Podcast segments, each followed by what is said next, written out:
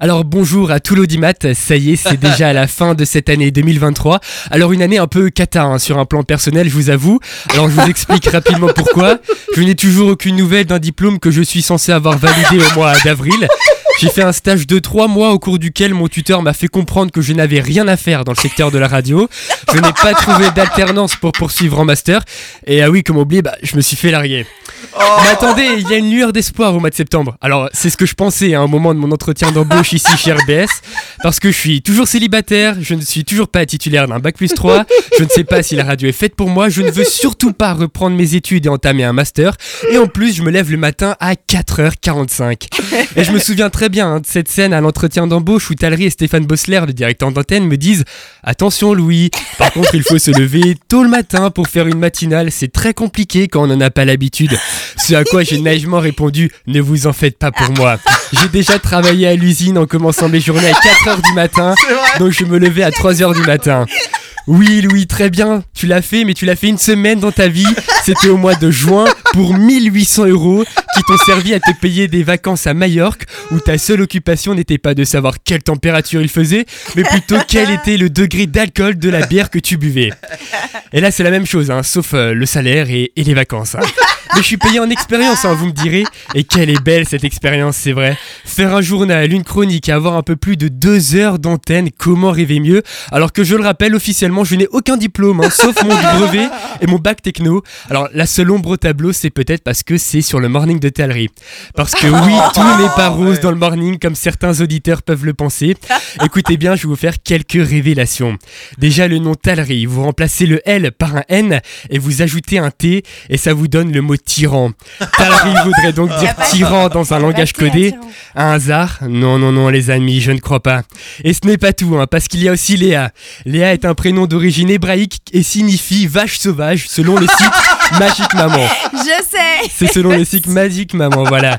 Et vous, vous direz peut-être que ça va, il y a pire qu'une vache sauvage. Vous avez totalement raison, les amis. Imaginez une vache sauvage avec un rire venu tout droit des enfers et la même canne de tout depuis le mois de septembre qu'un camionneur de 58 ans qui s'enfile deux paquets de clopes par jour. Et puis il y a moi, hein, qui a le même ego surdimensionné que Louis XVI, espérant tout de même euh, ne pas connaître une fin aussi tragique que la sienne, même si au final, lui au moins, il n'était pas célibataire. hein.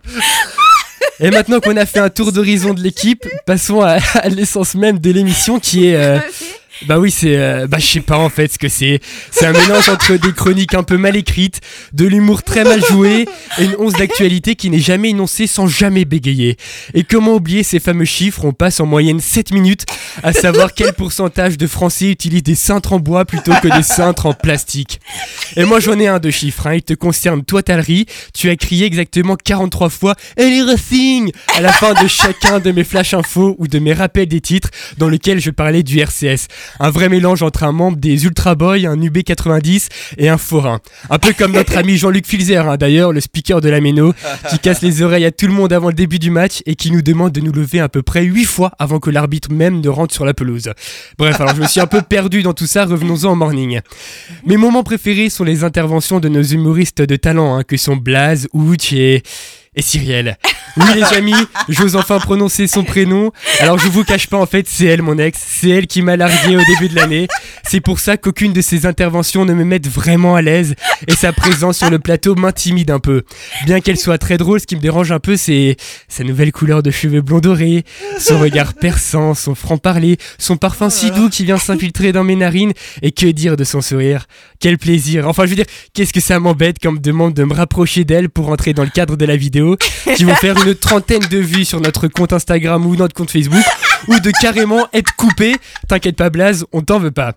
Bref, en tout cas, je remercie toutes les équipes qui nous aident à l'écriture de ces émissions. hein. Merci à Talry pour les actus que tu m'envoies.